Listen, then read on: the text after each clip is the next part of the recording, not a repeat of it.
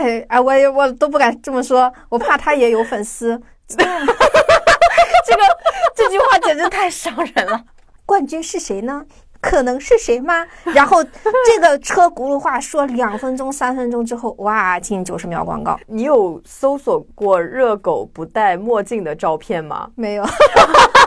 虽然斜视好像有一点点健康问题，但是我好喜欢这种，就是眼睛不聚焦，就是你不知道跟他讲话的时候该看他哪一只眼睛，就是感觉公开的在说我们很糊，可我们确实很糊啊。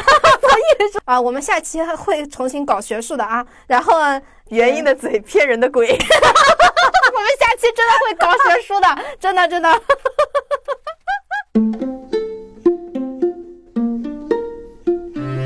还有还有，什么鬼东西？就是一上来就口误，真的绝。你是想说 hello 是吗？嘿呦嘿呦，啊，笑死了。Hello，大家好，欢迎大家收听二零四零书店 FM 的第三十四期节目。我是元英，我是玄机。嗯，我们是一档游走在阅读与生活之间的播客，旨在用价值与美重建有意义的生活。哇，你记性现在好了很多。我在哎说这句话，哎呀，没有任何的问题，对，脱口而出。嗯，然后我们这期呢，嗯，不讲阅读。嗯呃，也不怎么讲生活，嗯，因为我们今今天这一期我们要讲一讲现在大热的综艺节目《披荆斩棘的哥哥》。对，说实话啊，这个这期节目我本来是不想做的。呃，前两天的时候，我朋友就给我发信息问我有没有在看这个综艺，然后我说我不看综艺的，就是因为我真的没有看综艺的习 惯。习惯啊，我大概就短暂的看过。一两期或者三四期的综艺都不是一季，哦，就是都没有完整的看完过。你也不看韩国综艺吗？对，就都不看。哦，就是我对综艺这个东西好像就天然的缺乏喜好。不过其实我好像对这个就是不光是综艺，就是娱乐圈的东西都不是很感兴趣，所以基本上就不太看。但是我们偶尔看一些，比方说咱们在一起看那个。呃，什么黄子韬、杨紫他们那个有点像剧本杀，有点像剧本杀的那个。对对。呃，我是因为有黄子韬是吗？就因为你们要看，我在旁边看的时候，我就还就我回家还去看了一期的。啊。啊，因为看黄子韬，因为黄子韬太好玩了，他太好笑了，就是他的反应太真实了，嗯，就他的真实到他像我的初中同学，嗯。啊。所以就是有一种迷之熟悉的感觉，然后我就上网搜了一下，他果然是山东人，山东小孩的那种特别梗的那种。对对对，就是他特别较劲儿，就是特别较真，但是他那个较真，他不是那种上纲上线的较真，而是就是那种跺着脚，哎呀，你们怎么就不相信我呀，之类的。我觉得他非常可爱。但是我看那个节目的时候，我还以为他。就是屡次都是真的生气了，但是我发现他们就是节目一如既往的能在正常的进行下去。对对对，所以我就发现他好像其实也是他眼中的综艺效果。哎，其实不是，我发现可能真的就是我为什么觉得他像我的初中同学之类的。我发现其实好像山东人就是那样交流的，大家就是好像情绪很饱满，但并不是真的在生气。对，就是情绪很饱满的去表达。对他，因为他中间急眼的时候，你真的感觉就他真的很生气，然后很着急，他很上头，对，很上头，对对对，其实但不是那种生气，这个很有意思，或者说他的生气是他真的在情绪上，但是他不会记仇，过了就过了的那种啊，呃，不不会放在心上，哎，所以当昨天呃你们三个按头让我去看《披荆斩棘的哥哥》的时候，我还我还想，哎呀。已经是四个人跟我说这件事情了，你们都说好看，我就看看吧。我觉得，因为这个综艺它很好的踩在八零后、九零后的这个审美点上，嗯，因为它跟我们的成长经历、童年记忆都是相关的，对，所以就会觉得我可以默认向所有的同龄人安利这一个综艺，嗯所以我嗯当时都没有想到你其实就没怎么看综艺，你好像也不是会去，比如说去看《流星花园》，以以前是不是也也没没有看过？看对，我们以前聊过嘛。如果没有看过这些的话，看这个好像就是我当时后来我想，哎，好像你可能里面有些点也也 get 不到。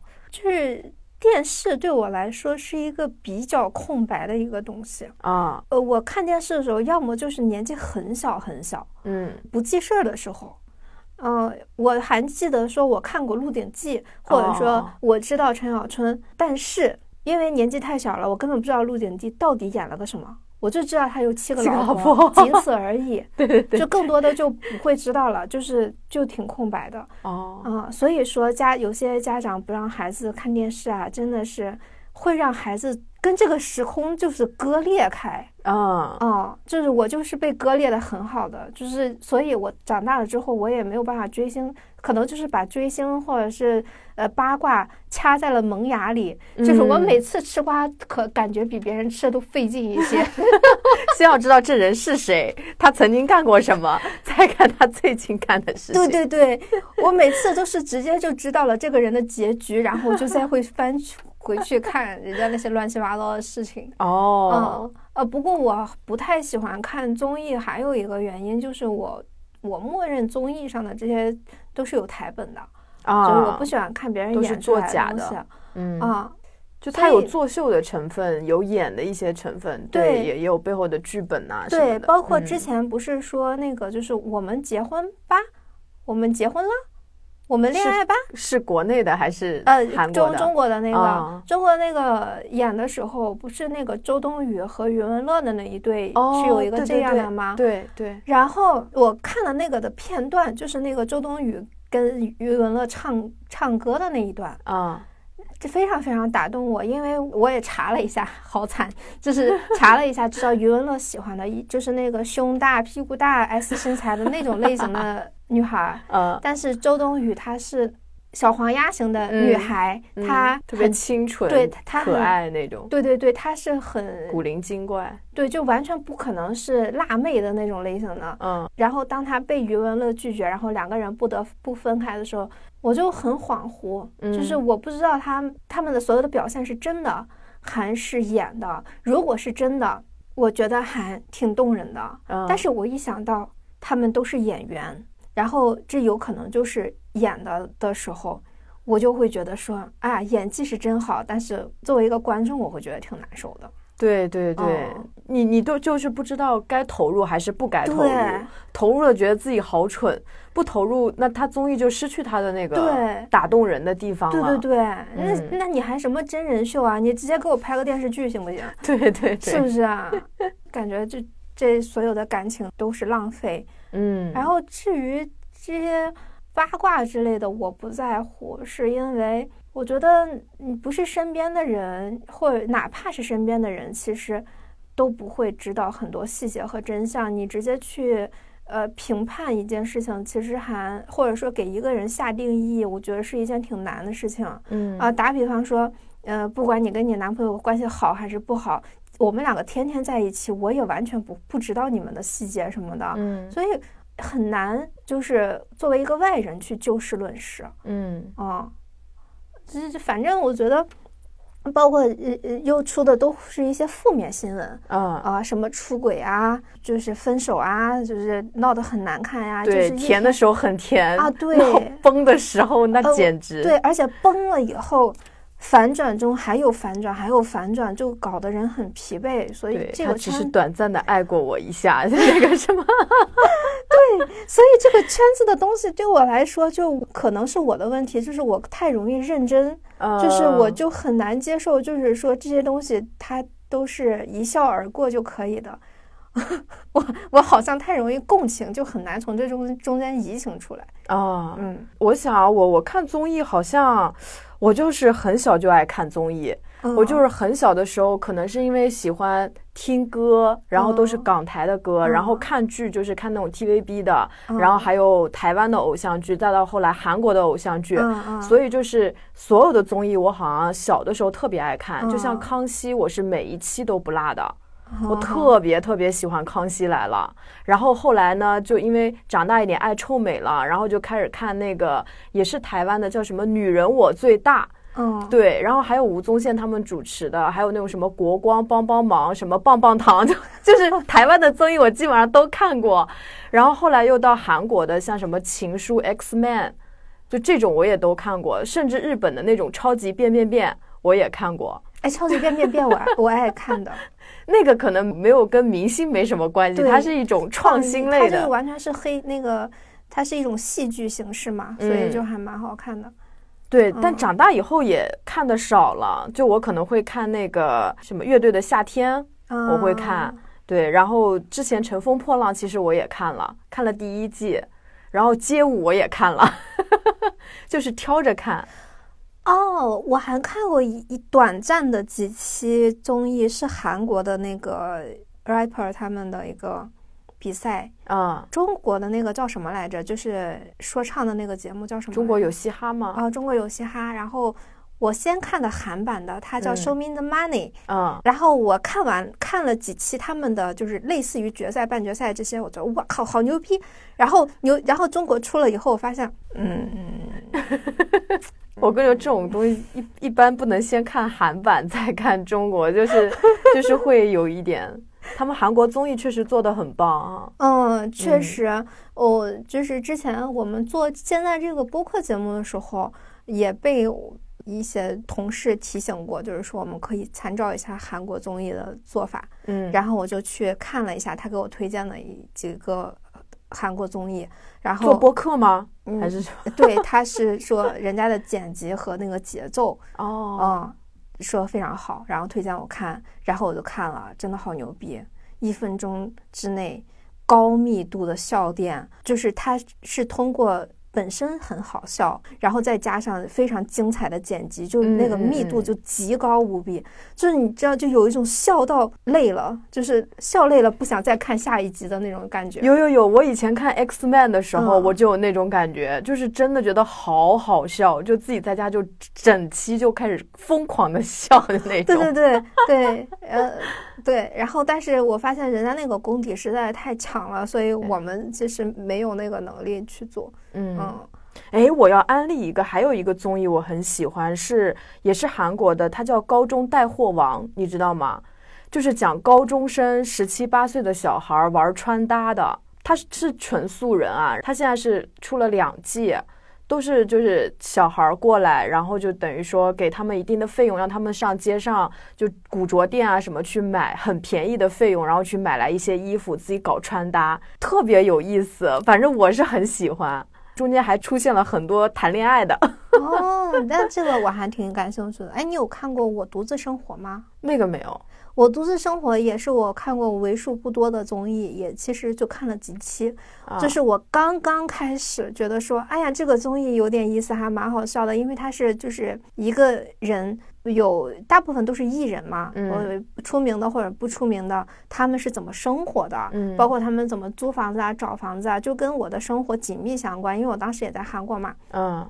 嗯，就是我看到他们那个找房子的那些过程，然后再对标自己的那个，就真的呃，包括去超市买东西啊什么的，就很有代入感。嗯嗯。然后我刚刚看进去，两个主持人就分手了，他们两个就有一个我很喜欢的下车了，然后下那个下车了以后，另外一个表现也非常不自然，就是。让人觉得，哎呀，算了，这是这个我弃了吧。你的人生可能就是跟综艺没有关系。哎 呀，所以当后来别人再去跟我安利综艺的时候，我的第一反应就是先排斥，就是我不太想看。嗯，他要么在浪费我的时间，要么在浪费我的感情。虽然我的感情和我的时间并没有什么用。我有一段时间特别无聊，我发现综艺是属于有的综艺是我真的很喜欢，比如说我现在还会去复盘看《康熙来了》，我觉得真的里面有好多都好好笑，还有很有很好玩，还有一些是感觉有社交属性的，就比如说跟朋友在一起，特别夏天的时候，你抱一个西瓜，然后就看那种选秀的那种综艺，就觉得。就就是很快乐，你也不用动脑子，这就跟你工作一天很累。反正我回家，我现在最近就躺沙发上，然后刷小红书，嗯就不用动脑子，就觉得很快乐。哎，看综艺也是，说到选秀啊，我嗯忽然就想到另外一个让我劝退的地方，就是我很怕国内的综艺的一个地方，选秀综艺一个地方，就是他就会内定嘛，不是，他会拼命的跟你说冠军是谁呢？可能是谁吗？然后这个车轱辘话说两分钟、三分钟之后，哇，进九十秒广告，九十秒广告之后再车轱辘说，哎，刚才我们这个进行到了什么样的阶段？老天鹅呀！所以我看披荆斩棘的时候，整个人其实都在一个有一点点应激的状态，就是我很怕他就开始车轱辘话。但是嗯很好的一点是，他们可能也发现现在的人时间有限，不愿意再去耗耗费在这个东西上面，所以他们基本上话术都很简短。就是主持人就属于那种上台刚。我他们上台，我低下头看了一看手机，他们就下台了，我都没听见他们说什么，就让让人觉得节奏很好。哦，是是是，以前是这种，确实很烦。就你要等半天，甚至他就直接就到你得等第二天或者下周六才能再看对对对，那个结果。真的这太讨人厌了。对，就他们为什么就他们这种留悬念的玩法，就非常 PUA 观众，就让人觉得很嗯恶心。是是因为之前的那些领导都退休了吗？就是进步了。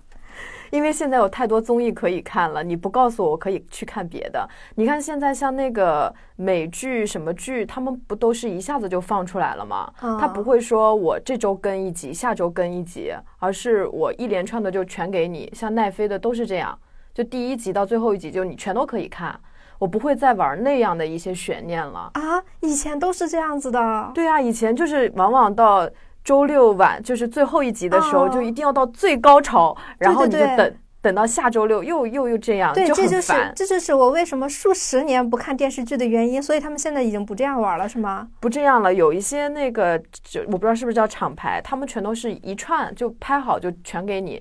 哇，啊好好啊，从头到尾就剧中的，这个很好。对对对，我唯一真情实感追过的剧，嗯，就是韩一个韩剧叫《没关系是爱情》啊，呃，哦，那个是讲两个心理有问题的成年人，然后他们。呃，当然，他们身边有很多心理有问题的人，嗯然后他们是怎么面对自己的爱情、友情、生活，这人怎么就是搀扶着互相前进的这样的一个剧，嗯很好看，所以我就一一周两集，一周两集这样追下来了。但是《甄嬛传》你也没有这样追吗？没有，就是 等他，但问题嬛嬛就是要哭了。问题就是那个剧一共十六集吧，也许，哦，然后。但是等他演到第十集的时候，我已经把前面的全部忘掉了。我只记得他好看，但是前面发生了什么，我一丁点都不记得，以至于演到十四、十五集的那一周，我不知道自己在看什么了，嗯，忘了，忘得一干二净。所以我就发现我不适合追剧，包括现在他他们好多人说，哎，什么电视剧很好看，我的第一反应都是完结了吗？我也是，我也是，我也不爱追剧，不完结的我坚决不看。对对对，嗯。哎呀，我们俩所以不容易被 PUA 的原因，就是很讨厌被控制住。对其实我是没有那种耐受的，就是有的人他可能会觉得就是延迟满足，他是很适应这种延迟满足的。我不行，我妈说我小时候呃在街上如果感到饿了，我就一定要在街上就吃到饭，我是绝对不能等到回到家再吃饭的，我还会在街上崩溃。也是，你看咱俩就如果比如说做一期自己特别满意的节目，就加班加点都要把它搞出来，就是性子比较急，特别着急的让大家赶紧跟我们一起享受。对，所以我们那个啥哈，就是进入正题哈，聊聊我们这个看电视的事儿。哎，这个电视对我来说比较友好的，还其实也真的就像你说的，它有很多老牌的艺人，就是比方说陈小春啊、赵文卓啊。张智霖，但是说实话，张智霖我是最近两年才知道的。真的吗？对，我是因为看《甄嬛传》知道了蔡少芬蔡少芬，那为什么会知道张智霖呢？我不知啊啊啊啊啊！蔡少芬不是那个张啊晋的老婆我是因为张蔡少芬知道了张晋，然后不知道为什么，也许是刷抖音，也许是刷什，么，哦我知道你你应该是看了《妻子们的旅行》还是什么的，他们一起全都上过那个综艺，就是蔡少芬和张智霖他老婆，我突然忘了什么名字了。我想起来了，我为什么知道张智霖，是因为因为很多抖音的片段，然后这些片段里面，张智霖一直在吐槽他老婆好爱买包。啊，对对对，非常喜欢买爱马仕。对他老婆曾经问过他说：“你我死了，你还会娶个老婆吗？”然后张智霖说：“当然不啊，我为什么还要再重复一次娶老婆的错误？我有钱自己花不好吗？” 对对，就这个对。对他们俩很逗，嗯他们俩很逗，感情也很好。对我很喜欢袁咏仪，哎，我想起来了，啊，对我很喜欢看他们这些香港艺人夫夫妇之间的互动，嗯包括陈小春，我印象比较深的也是那个相依为命的那个现场，嗯就是他在那唱歌，然后应采儿在下面就是跟他互动，嗯然后他本来就是一个很严肃的一个中年人，然后就是那个笑容让我觉得说啊，好甜，嗯，就是一些细节吧，会，对对对对对，嗯，他们都相处，我感觉都比较轻松，然后比较毒舌的那种，会调侃对方。嗯，之间他们那种关系就呃，不像国内的这些大陆的演员，他们的夫夫妻关系感觉都有点端着。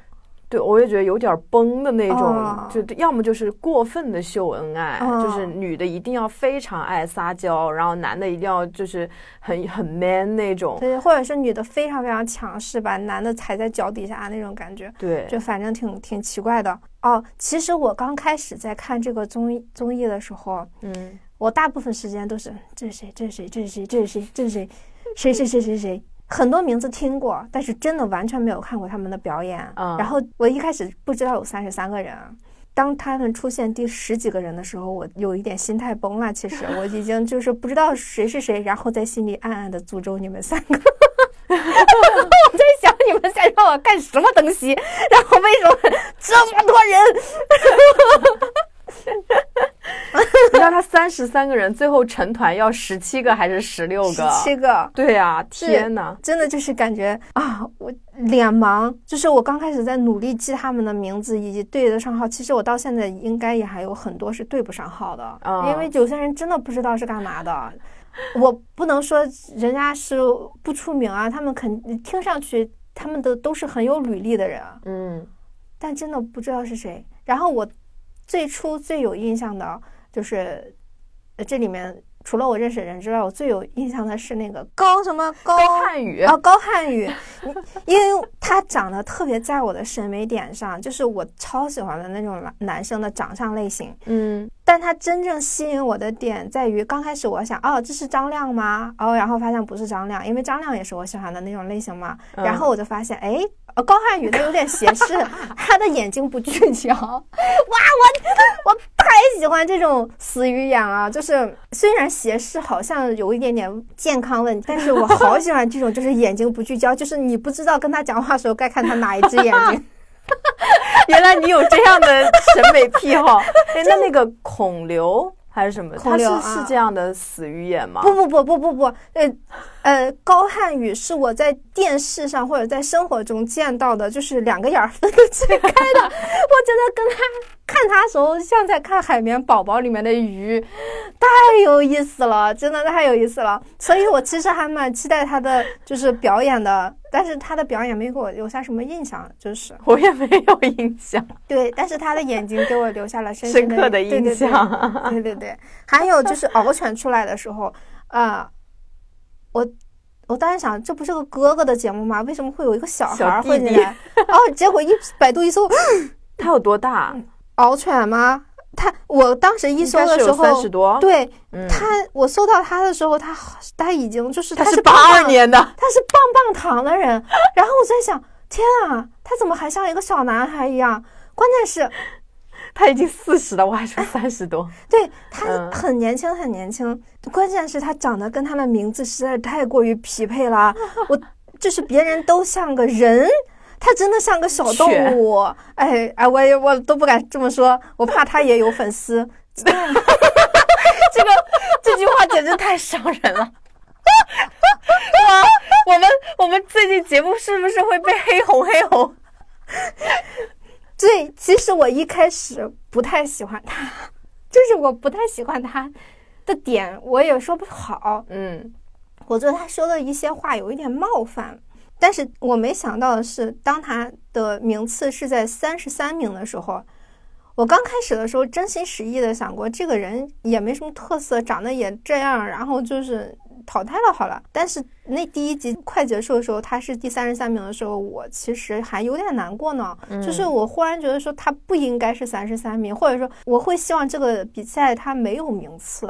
就是我我觉得就是说，呃，看到那个阶段的时候，已经。已经适应了，大家都在这里的时候，就会觉得说，其实每个人都很可爱，都有他的闪光点。对，就是哪怕他一开始不在我的演演员里面，但也会觉得说，啊，还是希望他在这里继续待下去，因为他们三十三个人，每个人都有各种各样的性格呀，或者是表现啊什么的，就反而会让我撇开了我之前的那些成见啊。嗯，我自己对标敖犬的身份就跟。以前《乘风破浪》里面那个沈梦辰的那个感觉很像，就他其实很有综艺感，而且他的这个唱跳能力是没有问题的。就你看他跳舞跳的挺好的，而且非常适合作为男团的成员。他本来就是队长啊！哦，我想起来他，所以他他末位的时候我还挺震惊的。我对他是没有任何的就好感或坏感，嗯，但是他末位的时候我真的很震惊。哦，他末位的时候我倒是没什么震惊的，但是我比较震惊的是他末位的时候我很难过哦，就是我觉得他应该是末位，不出所料，但是他让我觉得有点难受，而且他到后面第二期了，就是他不是分上中下吗？嗯，就是在中间那一期他们在选歌还是在干什么？哦，选队长的时候，然后他叭叭一大堆的理论，就什么就是要。呃，要一定要一个团队，呃，队长要有决策力，要有狠心，要要知道一定会有人受委屈，嗯嗯，之类这样的话，然后说我就是因为做不到，所以我们的团解散了。那时候我觉得这句话好吸粉啊，就很可爱。所以你喜欢？你看综艺里面吸引你的点也也是这个人比较真诚，对对对，比较真实，对吧？对，他他愿意说这个话，虽然是很调侃，但但又有一种很苦情的。对我刚开始的时候觉得说他这个人挺狂的，但是他一旦放下了某种东西，然后就去真诚跟人沟通的时候，你就会觉得他很可爱。嗯，但是另外一些人，他的真实让你觉得还挺烦人的。嗯，你说的是那种又又又又的那种，对。对，我觉得应该可以谈论吧。就是你是说那个谁林晓峰不知道 bridge 对那个事情，对，他有可能是节目特意剪出来的，对对对，为了让大家去讨论。对，这确实是芒果台一一向他，也许他们在之前已经说了很多很多话，然后忽然就聊到这件事情了，然后他他也会向陈小春去表达一下自己的想法。嗯。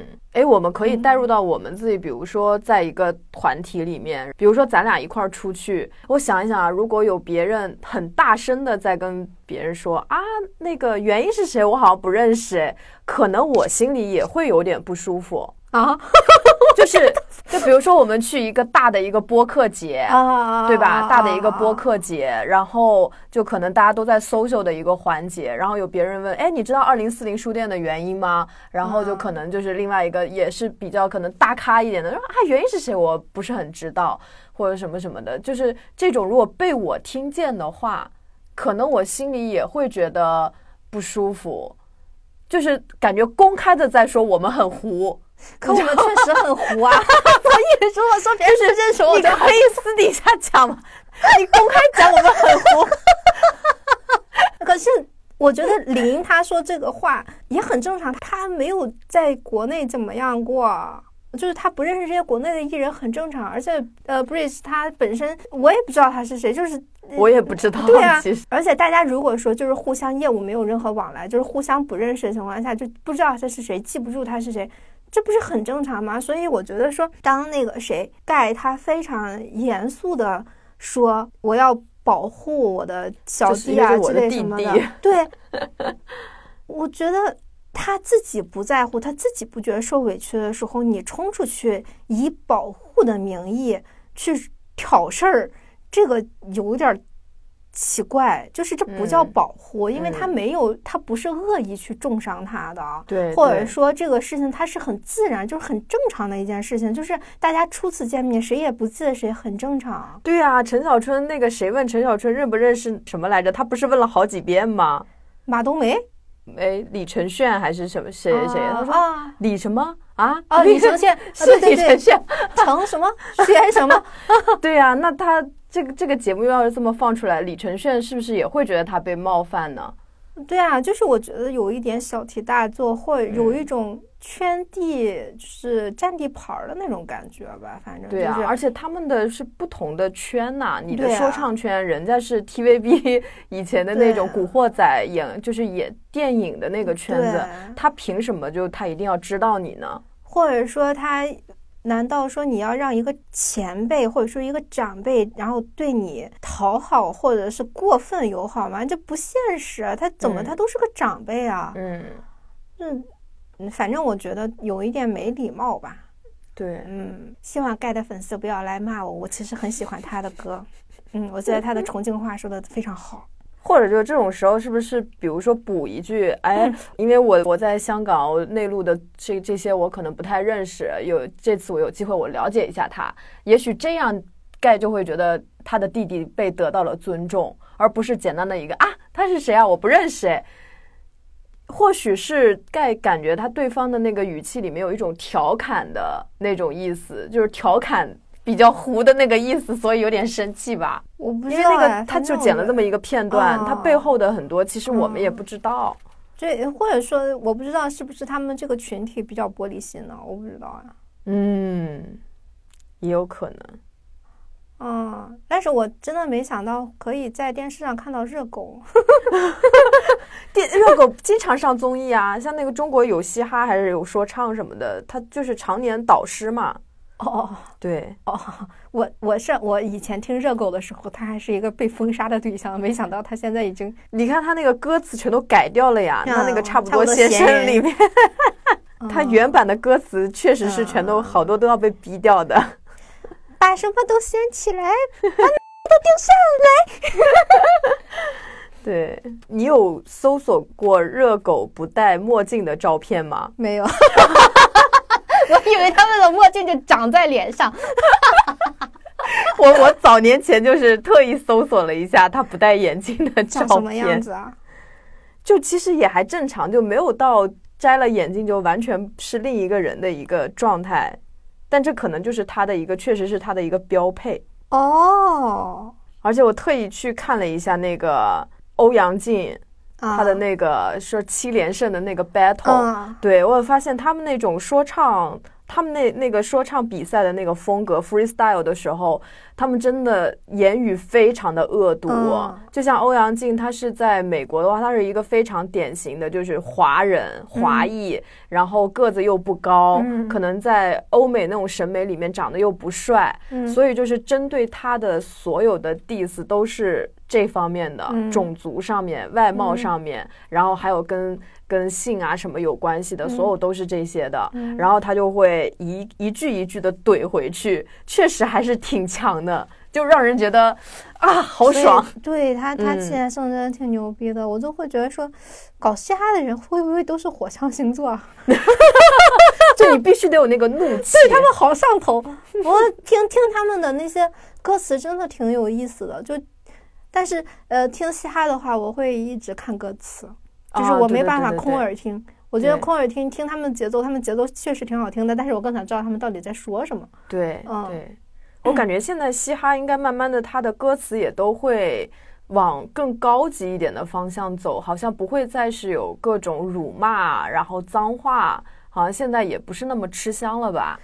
呃，我原来看过嘻哈的那个鼻祖的那个纪录片，啊就是嗯，那个人他红是因为他骂警察红的，啊就嗯是他有一那首歌，而且他作为一个黑人嘛，他们内部也会有一些矛盾，就比方说厂牌问题啊，嗯或者说分赃不均啊的问题。嗯但是他们呃红了之后最爱干的事情就是，啊所以他们有一些人说嘻哈是一个比较，你与其说是街头，不如说是有一点不可描述的文化。嗯，呃，对对然后最后那个他们那个 OG 他是得了艾滋病去世的，嗯然后我不知道为什么那个呃纪录片最后的落脚是他好后悔做这些事，我觉得这个些事情其实是相辅相成的呀，嗯对吧？跟他的作品就是有的时候你你总不能要求一个嘻哈的歌手他去赞美大好河山，也是有点难奇怪，对吧？呃，我觉得可能说是只是说，当他们这些人和人之间，呃，你看大湾区的那些人和盖他们。有一些碰撞的时候，甚至包括李承铉他们那几个外国人，嗯，就当他们这些不同的群体放在一起的时候，我第一次 get 到了大家为什么不喜欢我的江湖气，嗯。嗯，就是我第一次感觉到我其实是有一点烦人的，不是我们原来空降的那个领导，嗯，跟我原来的领导说，就说我嘛，然后说我们公司怎么有这么个人。我当时完全不能理解这么个人是怎么个人，就是又有纹身，然后又整天吊儿郎当的，然后说话也就是完全就不是一个正经人的样子，就是正经女孩子该有的样子。嗯，所以我当时的感反应就是。那个有一句名言，什么我抽烟，我喝酒，我烫头，但我是个好女孩儿 啊，是吧？我当时就觉得我怎么了？我还觉得挺不忿的，嗯啊。但是我看这个综艺之后，我就有点 get 到了，就是你可以是你，但是你不能失礼。啊，对，还有或者就是说，你看像欧阳靖那样，就你可以是一个内心非常有态度的人，对，但你同时也可以做一个很谦逊、外表很谦逊、很有礼貌的人，对对对，这两个是不矛盾的，对，它不矛盾。但我们小时候就是觉得我一定要把我的态度和性格表现在外面，对对对，是的，是的，这个就是这个节目对我来说还蛮大的一个精神冲击哦。嗯，这些艺人里面，你会比较喜欢哪个？我说一下我的心里的排名啊，前面的排名是不论先后的，呃，陈小春，然后我很喜欢言承旭，然后张晋，那个那个黄贯中我也挺喜欢的，就是 Beyond 的那个吉他手，对对对对对，然后赵文卓是因为他真的太正了，就他让我感觉这个人，他在这个。圈子里面，他闪着佛光。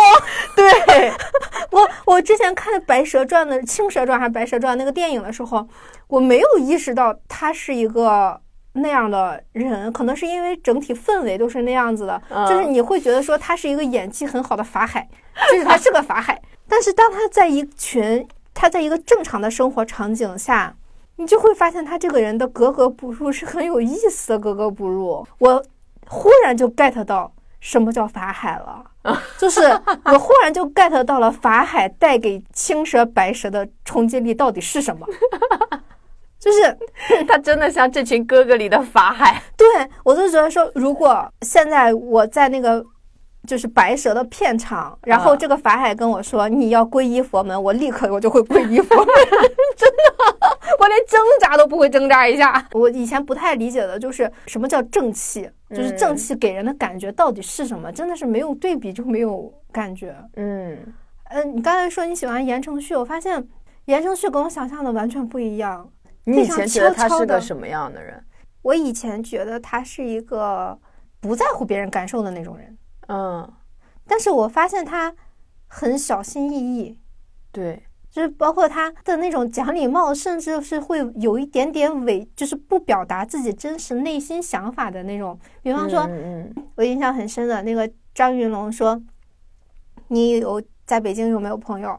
然后他说他有三个朋友，然后张云龙说：“现在你有四个了。”然后我当时就会有被这句话冒犯到，因为我是很难跟初次见面的人成为朋友的，嗯，所以我就看到言承旭说，哈哈，好哎，就类似于这样的反应，但是他的他是说着这样的话，但是他身体是往后靠了的，就是跟对方拉了很大一个距离出来的，就是身体语言非常非常诚实，但是张云龙一点都没有意识到这个东西，嗯，就是。让我就感觉到他们两个的关系那种你追我赶的那种感觉，就是让让我感到非常窒息。就是他俩其实根本做不了朋友，我就好像是性格各方面确实是不是很搭。对，反正就是我我也换位思考一下，如果我是言承旭，别人跟我说好你现在有第四个朋友的话，我会怎么样？我可能也是只只能 这样笑一下。那我还能干啥？但是我在心里会非常非常期待能有个人救救我，救救我，救救我。但我我觉得，就换我，我应该还挺开心的，因为那是一个我不存在的城市。就北京，我不会经常去。那比如说，我现在比如去到韩国或者去到美国，然后我去参加一个夏令营一样的一个活动，嗯，对。然后他问我在美国有没有朋友，我说没有。他说那以后美国。你现在就多了一个朋友了，我会觉得这是一件让我很感动的事情。我并不会觉得怎么怎么样，因为他并没有要求说我现在是你北京的朋友，你就要为我做什么什么样的事情。他没有这样的语言在，只是说我现在是你北京的朋友。那可能是因为就是我们两个社恐的点不太一样，就是我我对这个词语的定义比较严格哦，嗯，就是因为我觉得朋友的话，比方说这个人在我看来是朋友的话，那么我觉得说就可能我如果经常来北京，我就会得要去跟他见面，如果不跟他见面的话，就会有一点呃，反而会有负担吧，嗯的那种感觉，嗯。而且你看，像他们，就是我当时想到的是言承旭他们可能，呃，就会经常会来大陆发展，那会不会就得经常跟他联系？跟不熟、聊不到一起去的人经常联系，我我觉得还挺痛苦的。对，就是你你想到的可能是往后在更多的一些为了“朋友”这两个词付出的 社交代价。对对对对对，是的，是的，我在那一瞬间想的非常遥远，感觉就很恐怖。对对对对对。但是我会默认这个综艺它就是逢场作戏，就是他我不确定，他可能也就是个客套话而已。那我就一听就就也就算了，就不会说一定要，因为你你想做我的朋友，或者你想要我成为你的朋友，这还需要后续的很多行为，它才可以奠定这一个词语的。哦，是啊，对呀，就是我，所以我觉得“朋友”这两个字是很难从嘴里说出来的，就是我，就是尤其是第一面见面的人就说：“哎，这个人是我的好朋友。”我觉得这个还挺难受的。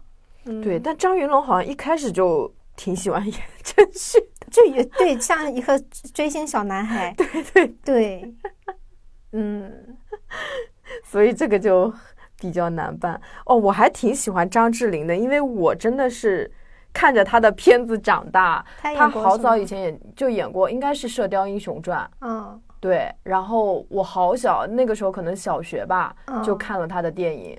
我不知道他好像应该是别的 TVB 里面也有演。因为我小时候看过好多那种什么《见证实录》啊、香港警察呀，就是类似这些的片子，就所以就对他还是感觉就是从小从小看着他长大的，就很亲切。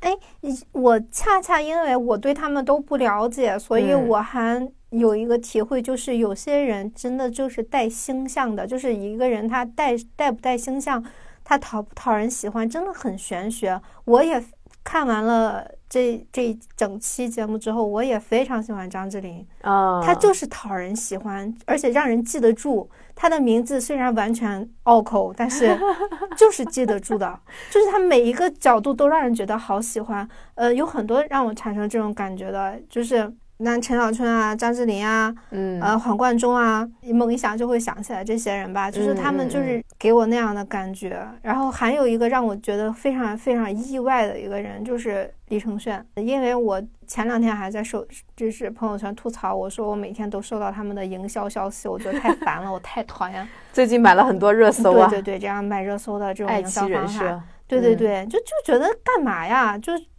挺烦人的。对，但是。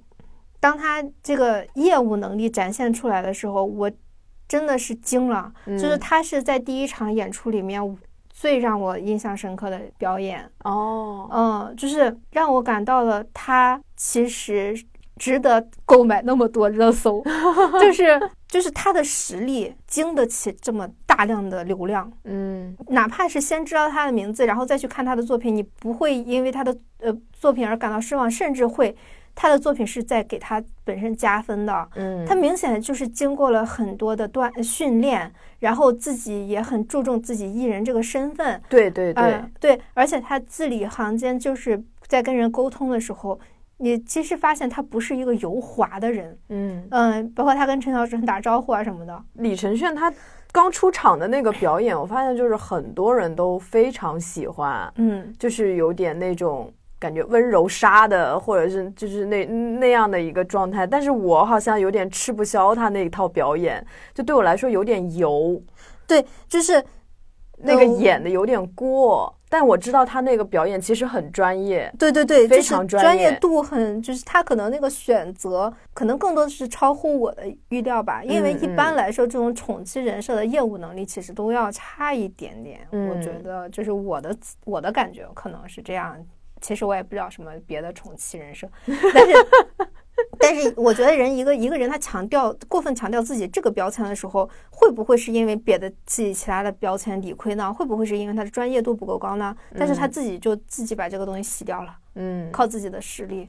对，因为我会觉得他选的那个歌，可能确实就是需要他这么去演绎的。嗯，就是他那么演绎，会让他整个歌曲非常的完整。那只能说是我不喜欢那个歌和他想表达的风格，但不能否定他的表演确实很好。嗯嗯，应该是这么说。然后你要说那个星象这个问题，我就就突然想到那个林晓峰，他可能真的是一辈子只能做一个。就是糊糊的配角啊，他真的长得就很像配角，名字也记不住，长相也记不住。他真的好早之前，我我也是小的时候就看过他的。我记得以前有一个，应该是那个《宠物情缘》，是郑秀文和古天乐，好像是还是轩轩和古天乐演的一个片子。然后他已经在里面做男配，一直到现在，感觉就是好像就一直就没有出来。就他可能就天生就长了一个男配的一个样子，没办法出来。然后中间好像还还有就是他出道很多年，然后还有那个香港的什么就是报道，就是说他他接受采访的时候说他跟他媳妇儿还在租着房子呀，还是怎么着的，反正就是经济压力一直都挺大的，一直都没有什么钱，就感觉香港艺人怎么赚钱高的样子？对，完全没有现在就是你看现在动不动一个。就是就就几几百零八万一集片酬，现在这不合理啊！因为他们以前就是一份工作是很合理的，而且是没有人愿意干的。他都你看以前的艺人，他都是家里欠了债了，没办法了，所以他需要赚钱，比正常人多且快的钱，他才去做演员嘛。然后我就想到现在的这这三代演员的这个呃艺人的对比，就是感觉。初代的这些人，他是吃过生活的苦的，嗯，就是那种生活的给他们沉淀下的东西特别特别明显，对，不仅仅是星象的问题，嗯，其实如果说论洋气啊，就是那包装感很强，其实好像后面的那几个年轻一点的会那种感觉更强，但是那种包装感也很强的，对，就是一看就是资本。捧起来的，他们也许吃过一些工作上的苦，但是他们没有那种心灵的升华感。我找不到别的形容词，嗯，就感觉中间是空的，它没有一个生生机，没有一个你感觉他是一个活生生的人，然后他很饱满，对对对，就感觉他们没有真正意义上的摸爬滚打过，嗯，就感觉是。温室里的花朵和野花的那种感觉，野百合，对。而且我感觉现在你看，就算是有一些现在很有流量的。一些小生啊，或者是那个明星啊，他们的身材管理或者容貌管理，其实也没有像老一辈这种，像那个港星他们那么严格。他们现在都四五十，甚至有六十的，他到电视台前还是非常的，整个状态还是非常的好。就我在看见他们的时候，真的好震惊。就我感觉个别人就是他的长相都没有什么变化。他好像一直就他除了比如说唱歌、演戏这些业务能力以外，他对个人的形象也是一如既往的，就是保持很严格的一个状态。对，嗯，这个我觉得或者说，或者说他们并不是在保持一个很严格的状态，而是他从来就是在做自己吗？嗯，他日常他他就喜欢这个，对他从他没有给自己立一个人设，而是他就是这样子的。对，有这种可能的呀。不是，就说那个某某现在的某香港明星跟某名模，他们约会都是在健身房吗？最近被爆出来的谁呀？就是只要约会，我有的时候健身房，我有的时候都怀疑我上的是局域网吗？这太奇怪了，太奇怪了，就是怎么我永远都是就是大家瓜已经快吃完了，我才吃到，太费解了。嗯，那还有哪些让你印象深刻的地方？还有让我印象深刻的就是，我觉得林志炫他就是艺人，他也分很多个级别。嗯，我觉得像林志炫这样，他已经变成艺术家了。嗯，他感觉他不像是一个我要去上综艺去去去，呃，我的那个什么业务能力很强，他不能用这个去形容了。嗯，对，就是我感觉他对于唱歌这个这门。艺术而言，他已经就在不断的精益求精。对我觉得他给我的感觉是他在真心实意的找未来的合作伙伴。对，我觉得他是真的想要自己私自成团，然后去打打磨艺术作品，然后这个作品就好像交响乐队一样，要有笛子，要有小提琴、大提琴，要有那个管风琴，还有一个指挥，就是他们要做一个这样的东西，他要做一个完整的东西，而他跟李云迪都不愿意只在自己的专业里面做事情了，他要他们要打磨一个完整作品，所以我其实。很期待第二期，他这他是后后面是不是有边角料的一些那个他们那个内容 说他拒绝跳舞还 是什么的？对对对，他不跳舞是因为他说他只想给观众呈现他认为好的东西。哎，对这一期最好玩的是哥哥们都好擅长拒绝啊，那这是不是也是娱乐圈里面其实某种层面上来说男艺人他还是比较。他的路是比较宽的，女艺人她其实没有那么多权利去拒绝。你看，让他们做选秀，让他们变女团，然后扮可爱，他们也只能那么去扮。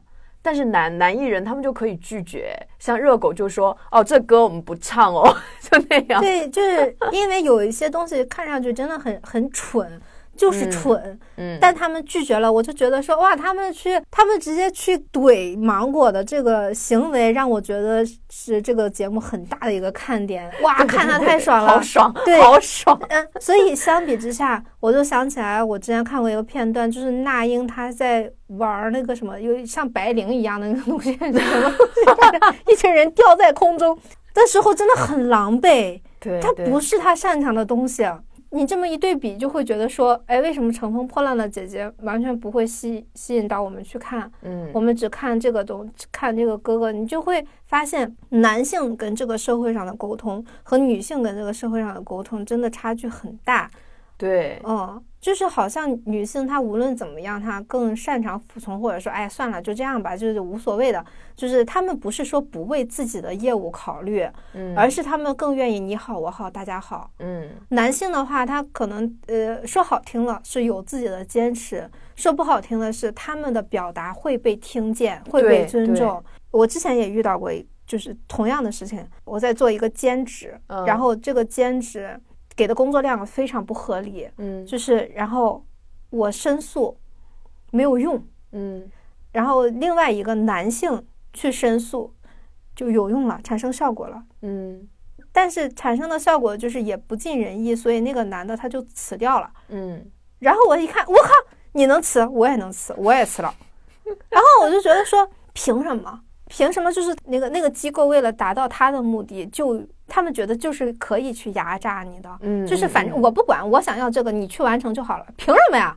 默认你就会接受？对，凭什么呀？他们可能还会说，就是来道德绑架你，说如果你不干了的话，那我们这边怎么办？我不是不想你们那边怎么办，而是你们给我分配了我不可能完成的任务，你们有没有想过我怎么办？我觉得我已经算是女生里面非常刚、很为自己利益维护的。嗯，我在那样的时刻，我都感觉到了无力。嗯，我觉得好多人可能就委委屈屈的干就干了。对对，啊，看这个综艺对大家很有帮助的一点就是，大家去看一看怎么去跟拒绝这些你你不愿意去做的这些不合理的要求。如果你不相信，你也不愿意干这件事情的话，你就不干。也不会怎么样，嗯，真的不会怎么样。哎呀，但是我跟你说，就中国人就会被这种无形的道德压力，嗯，给自我绑架了。所以就是很少时候我们会去问，凭什么呀？凭什么我就做这么多？或者是我去拒绝，我不行，我接受的这个报酬或者你们给到我的和我付出的它不成正比。嗯，如果大家愿意这样去申诉的话，就不存在所谓的这种九九六。对吧？就过分的压榨职场的这样的一个情况了。是的。然后我当时辞掉那个工作的时候，我还说，你们公司是资本家资本惯了，九九六习惯了是吗？我说可是我没有九九六过，嗯，我说我接受不来。然后你们觉也许觉得很正常，就是你们可能觉得每个人都是这么过的。为什么别人能干十二个小时的工作，你就干不了？我他妈就是干不了，我就是干不了。怎么了？我从来没有吃过这种苦。对，但是特别讽刺的就是第一季《乘风破浪》，我看了，嗯，然后我会发现里面其实敢于去质疑的人，比如说像那个谁，宁静，宁静，对对对对对，比较敢质疑的，像宁静或者像张雨绮这种比较刚的人。他们反而就是大红大紫，就是在那个节目里面反而属于人气是最高的。然后这种就是很刻苦，然后愿意为了这个节目，然后去勤学苦练这样的，其实他们并没有换来他们相应的一个就是说高人气。嗯，就是观众而言，他们也喜欢。观众也不傻。对。不是说你表现的非常精彩，你的业务能力非常强，我就一定会喜欢你。反而你愿意说去拒绝不合理的要求，愿意表达自己，你做真实的自己，大家反而会最喜欢。或者说，你看，像如果热狗他们真的唱了《热狗干得开心》，你就拍拍手，啪啪。他们唱这个时候，他们唱这个，大家感受会好吗？不会好的，观众只会感觉哇，好恶心，只会有这样的感觉。其实。他们导演组其实我觉得，嗯，芒果他每况愈下，也是因为他们整个导演组或者是制片就太懒了。他们追热点，用所谓的就是大数据算出来的大家可能会呃喜欢的东西，然后去非常短视的。让把这个场子炒热，这是他们的需求。嗯，就是但但是他们不会去考虑长远来说这个东西的口碑是什么。我觉得这是就是在资本车轮下，大家就是整个芒果就是整个都荒掉了的一个就很典型的表现。但是这些哥哥们他们他们不在乎这些东西，或者说也许他们是不缺钱，或者说他们有自己的选择，让他们不去臣服这些不合理的要求。甚至其实出来就是，呃，我配合你，我得到了一千块钱，但是我有留下了二十年以上的骂名，就是就是二十年以上的弱智影像。对呀，是吧？我觉得他们这样的选择，就是不短视的选择，其实会比芒果好很多很多。我不知道芒果它为什么会有这样的设置问题，就是他们设置这些东西，让人感觉没有人为芒果考虑，他们都在为自己的 KPI 绩效。考虑，他们才会做这样的选择。那也就是说，我感觉芒果他们内部流动是非常大的。嗯，如果每个人都只考虑到自己的年终奖，只考虑自己短期的利益的话，那现状就是我们看可以看到的东西越来越糟糕。嗯，但我会觉得啊，就是它这个环节它必须要设置，然后之前不用那个利路修是吗？嗯，就是利路修那个案例，也许已经让这些电视台看到了，就是。不从众，或者是说躺平，或者是拒绝，给带来的观众巨大的好感。嗯，所以说，也许他这个环节他是故意要设置的，然后他也给了这些哥哥拒绝的权利。嗯，那也挺好的。对，就是我一定要让你做男团，你一定要拒绝我做男团，这样才有一个冲突。其实它就是剧本，就跟写电影一样，我一定要有冲突在里面，然后观众才会有讨论。如果说。好，OK，这集我我们就完全按哥哥的特色，大家来发挥吧。其实观众就没有讨论的热度了。嗯，也对我一定要摁着你的脑袋，让你拍拍手，然后肯定有人跳出来不愿意拍拍手。嗯，就算骂我也是黑红嘛。嗯，那其实如果如果是这样的话，那我觉得还挺聪明的，也还蛮好的。但是，就是你说到这个，我就想到我那个，我为什么觉得说它这是一个流程化的东西呢？是因为他们在介绍第二轮规则的时候，嗯，用了非常严谨的话术去介绍游戏规则。对，但是大家都没听懂，我也没听懂，我也没听懂，在场的人也没听懂，就是除了游戏的设置者能听懂之外，谁也听不懂。这就让人感觉到一个很有意思的地方，就是为什么我们有时候开会开三个小时都不知道老板说了些他妈的什么。就是因为他们这些自以为高级的话术，哎，我要给你发一个 B 站上面我最近刚看的一个很热门的视频，叫叫如何说废话。是的，就是你知道为什么现在的电视，你看我们看八几年、九几年的春节联欢晚会的时候，你都会觉得他们是在说人话。嗯，为什么现在就不流行说人话了呢？被互联网带的，我跟你说。为什么他们就一定要规规矩矩？包括为什么春晚越来越不好看？因为它太形式化了。对对对，你形式化，没有一个人说人话，每个人都挂着喜气洋洋的假笑，穿的花红柳绿的，然后在那里唱。呃，非常标准的歌曲，它没有一丝丝人味儿透出来。每个人都在演另外一个人，他在演一个角色，他就是会不好看。嗯，你里面就算是让我们找出个假唱，可能你都能火，是吧？哎，说到这个真实，我就想起来，你没有看他那个边角料。我看那个边角料的时候，他们有一个类似于极限挑战的一个一个环节吧，大概是打电话给啊给高翔宇，就张瀚宇，还是你最喜欢的。给给高瀚宇打电话问李云迪像《喜羊羊与灰太狼》里的哪个角色，然后高瀚宇没没明白什么意思，然后张晋就问旁边那个人说。哎，我们是不是也可以求助别人？不一定非得求助自己组里的。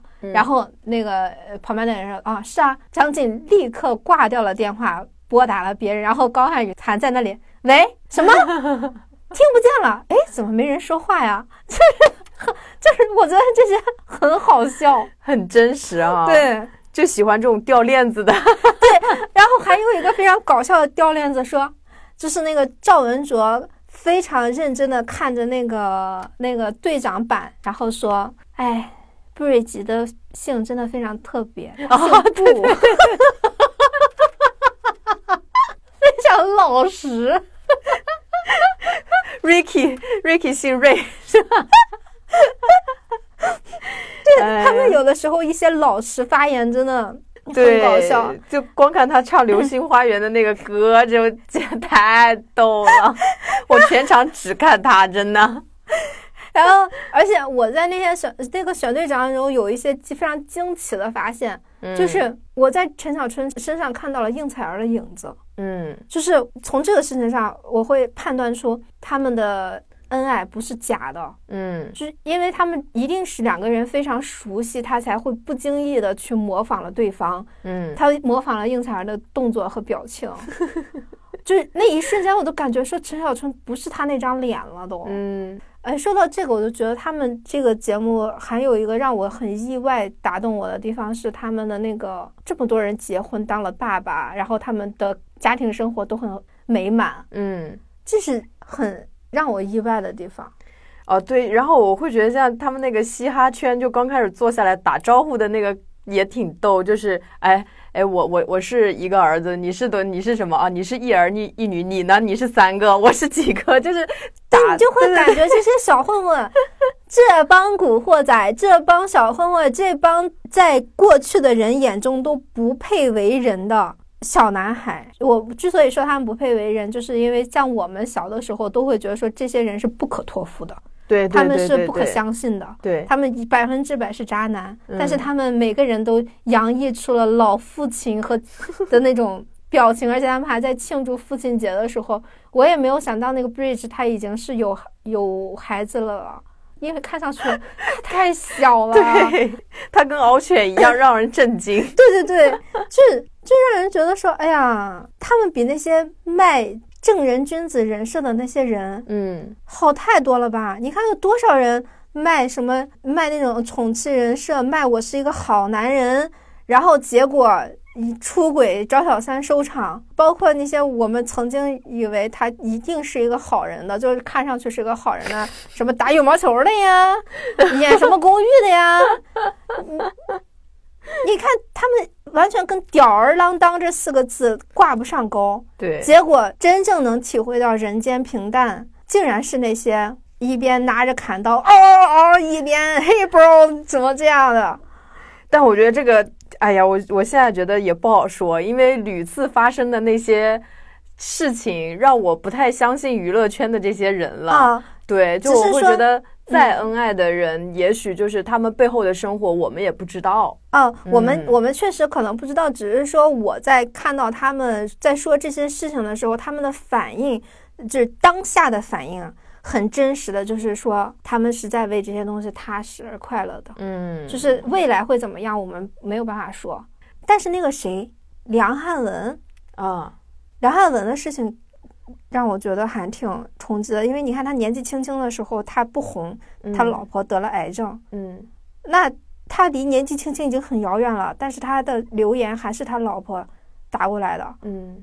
我就会觉得说，哎，你看他没有抛弃他的老婆，而且他嗯作为一个艺人的是有癌症的，他是一个很有担当的人，对，这个太拉好感了。对。这个有担当这三个字对于娱乐圈来说，真的还蛮珍贵的。对，哎，我今天还吃了个一个往年的瓜，就是说陈小春和赵文卓，然后他们俩在这个节目里面，就是也是属于荧幕上面的久别重逢，类似这样的。因为以前陈小春跟梅艳芳关系非常非常好，陈小春好像是梅艳芳带出来的，然后梅艳芳跟赵文卓又以前是谈过恋爱，感情也很好。后来梅艳芳就不是得了癌症嘛，嗯然后就网传就说在梅艳芳患病以后，就赵文卓都没有去看她，所以就是对赵文卓这个人就是风评就不好，觉得他有点忘恩负义。也陈小春也因为这个事情，就可能跟他关系也渐行渐远。嗯。对，然后后来就是多年以后得到的一个澄清，其实是因为梅艳芳不想让赵文卓看到他就是生病、嗯不好看的样子，嗯。因为这个原因，然后赵文卓没有去看他，然后所以就是他们在这个披荆斩棘的哥哥，就是属于也算是某种程度上的久别重逢，嗯。然后中间还有一个梅艳芳，所以这个是让我觉得还挺。就是你能看到那种世纪间的大和流逝，解。对对对对对啊对，我不知道为什么我忽然想到了那个谁，那个李想，嗯嗯我完全不知道李想是谁嘛。第一集理想是主持人，对，我也以为是那个李李想。然后我看第一集的时候，上的时候，我对李想也没有留下什么印象。就是他说他第二十几名的时候，说他从来都是呃第一名，连第二名都很少。对对然后他二十二二十几名，他还很难接受。我当时还想。呃，这有什么难接受的嘛？也不知道你是谁。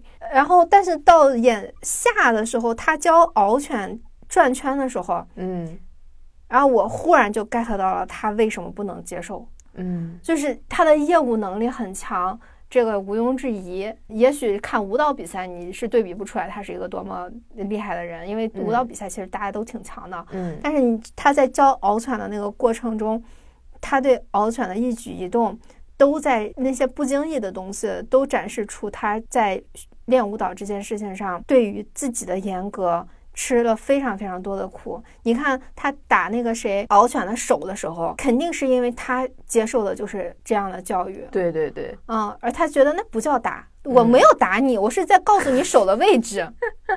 就因为学舞蹈，它苦在哪儿？就就是学舞蹈是一个非常挫败的过程。嗯因为我之前学芭蕾也是这样子的，就是老师他会一直说，你看你那个腿，你这个中华大火腿，呃，然后说你看别人怎么跳的，怎么怎么样，你跳的怎么怎么怎么样，你看你那个脚背儿，你看你那个头，然后我听的最多的话就是你退学费吧，就是会把你说的一文不值。挫折教育，对，特别特别挫折挫折教育，但是实际上你离开那个班，其实你相比于除了自己班里的人啊，因为这样的老师带出来的每一个人都特别棒的，就是你在自己的班里真的啥也不是。嗯但是你离开这个班，你去别的班的时候，你真的可以秒杀掉其他班的同水平的所有人的人。就是当你遇到一个好的老师的时候，一个好的老师绝对就是这样对待你的。对，而且我都能想象到他在学舞蹈的过程中挨了多少打，真的。对就真的，而且他对自己的要求也是，你看他一直提着一口气，一直要做更好。他并不是为了在这个节目里面说我要怎么怎么样，我一定要成团或者怎么样的，不是的，他就是习惯性的对自己的要求就是很高的。嗯他只是在跟自己较劲，他既没跟任何一个人较劲，也没有在跟节目组较劲，对，对这是他一个特别闪光的地方。对，你看，像他这种特质，就是呃，赵文卓和张晋身上也有，哦，对对就是，他们这种吃过苦、挨过打、受过罪的人，就是不管是做什么，就我一定要给他做到最好。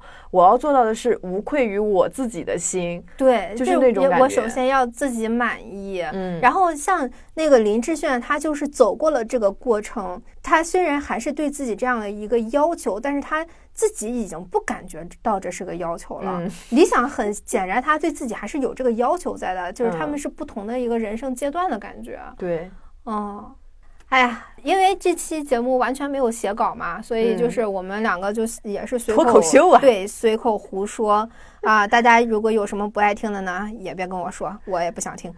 中间肯定会有很多冒犯你们 idol 的，哎，对，那个就是。对对，因为我们两个，嗯，对任何的艺人都没有恶意，然后嗯也、也没有多喜欢，其实就是，但我们也不能说我们是中立的，所以我们就能那么说，只能说是两个人看节目的感受吧。呃，感受这种东西谁都有啊，包括就是哪怕是他们在台上的时候。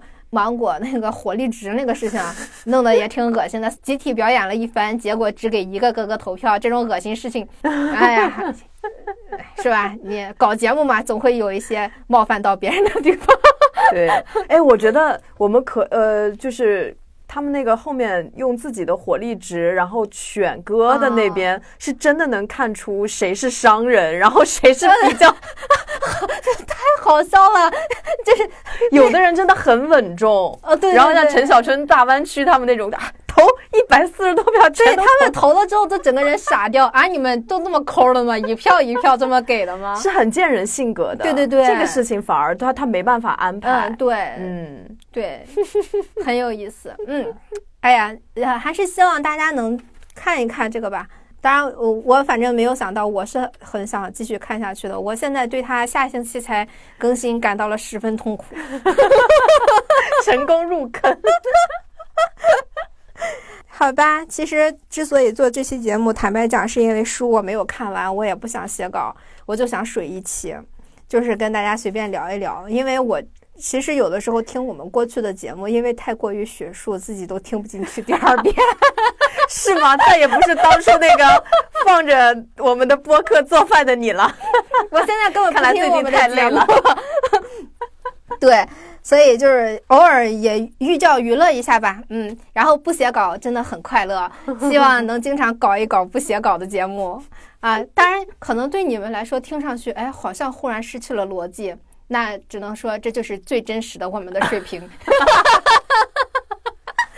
啊，好。这期节目就到这里啊，我们下期会重新搞学术的啊，然后元英 的嘴骗人的鬼。我们下期真的会搞学术的，真的真的。当然，之前挖的坑我也都记得呢啊，记得记得。嗯，欢迎大家关注我们的那个公众号啊，我们公众号也是叫二零四零书店，然后它主要主要的作用是我们的这些学术书籍的拓展阅读。然后，当然，其实受制于资本呢，我们也不得不发一些其实我们也不太喜欢的书的广告。然后，当你们发现，哎。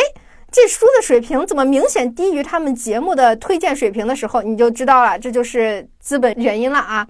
我撇清一下我自己，嗯，嗯，好，那么今天的节目就到这里，再见，再见，再见。啊，谢谢大家收听，听我们湖州，拜拜。拜拜。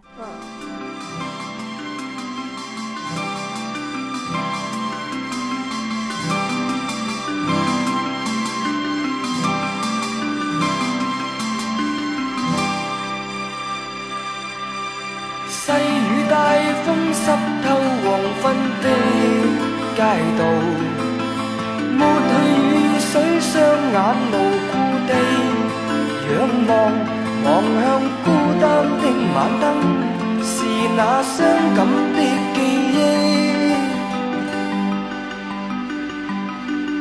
再次泛起心里无數的思念，以往笑仍掛在臉上，願你此刻可會知，是我衷心的説聲，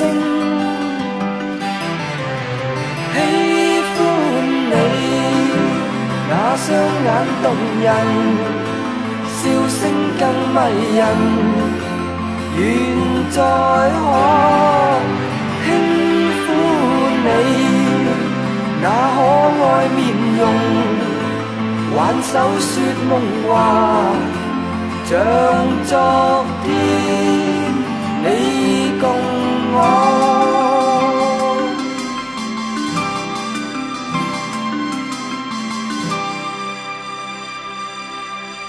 满带理想的我，曾经多冲动。你愿与他相爱，难有自由。此刻可会知，是我衷心的说声。喜欢你那双眼动人，笑声更迷人。